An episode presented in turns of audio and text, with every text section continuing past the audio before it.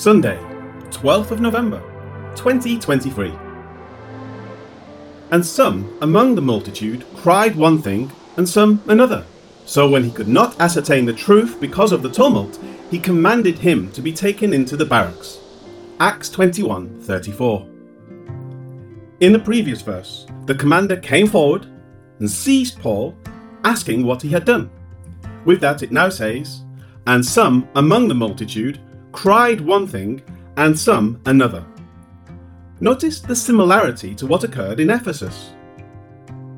Some, therefore, cried one thing, and some another, for the assembly was confused, and most of them did not know why they had come together.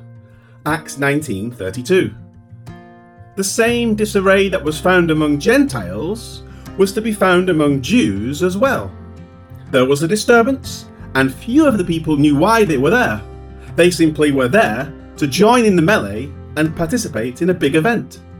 And more, those who did know were probably on the outskirts of the fray, egging on the useful idiots who really had no idea why they were there at all. This type of thing continues to this day.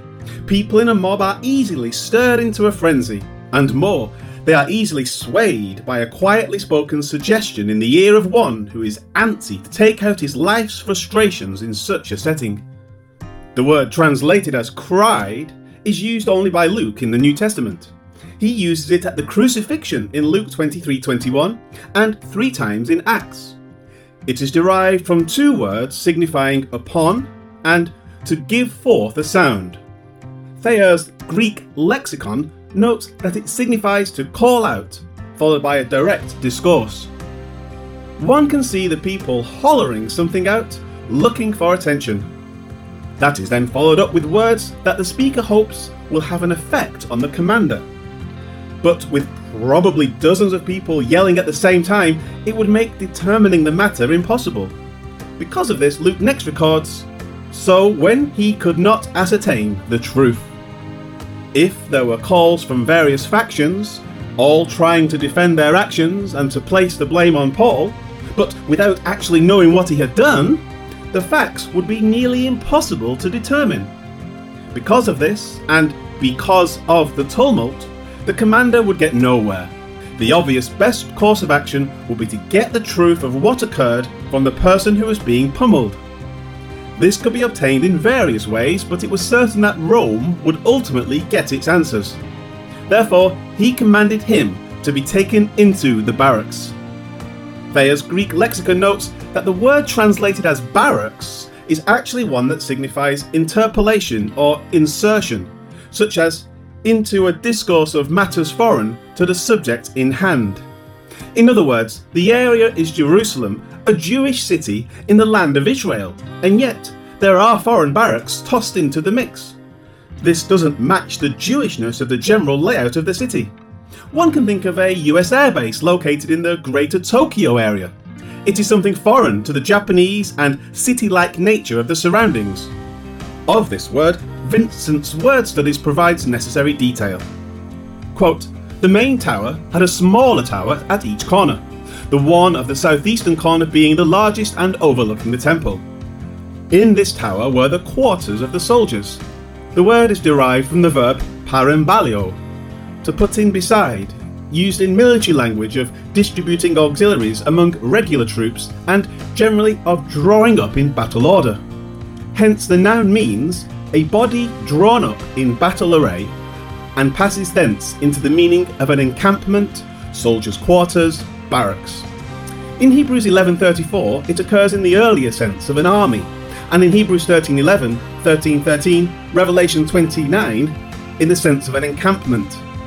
In grammatical phraseology, it signifies a parenthesis, according to its original sense of insertion or interpolation. End quote.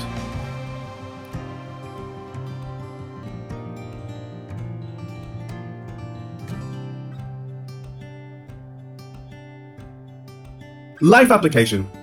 What happens in this account is no different than riots all around the world on any given day. People show up at events and quickly become followers of whoever seems to be in the know.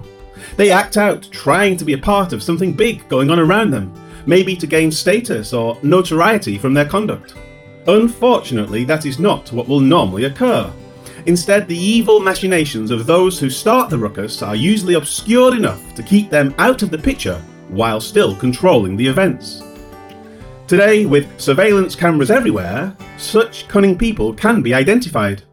For example, during riots in Washington, D.C., a city with cameras everywhere, a review of the recordings will reveal people actually giving orders to others to act. At the same time, they remain out of the main focus of the rioting. Their care is not for immediate attention, but to have their greater purposes brought about. When those who are directed to act are arrested or shot, it means nothing to those who instigated the matter.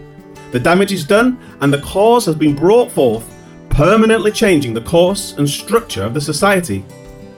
For this reason, it is important to not be caught in the middle of religious, cultural, or political gatherings without being fully aware of one's surroundings.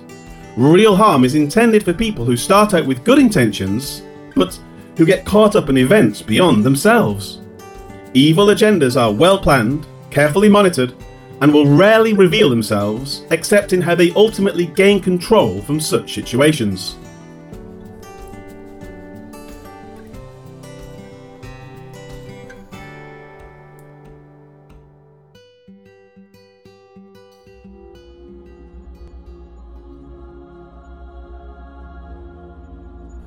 Lord God, we have lives to live, and we enjoy participating in the things that occur around us, joining in societal events. But we ask you to help us always to be cautious and circumspect in how we enter into gatherings, knowing that as Christians we can easily be targeted simply because we love Jesus. Help us to bring glory to you and to not be caught up in things that could diminish His great name in others' eyes. Amen.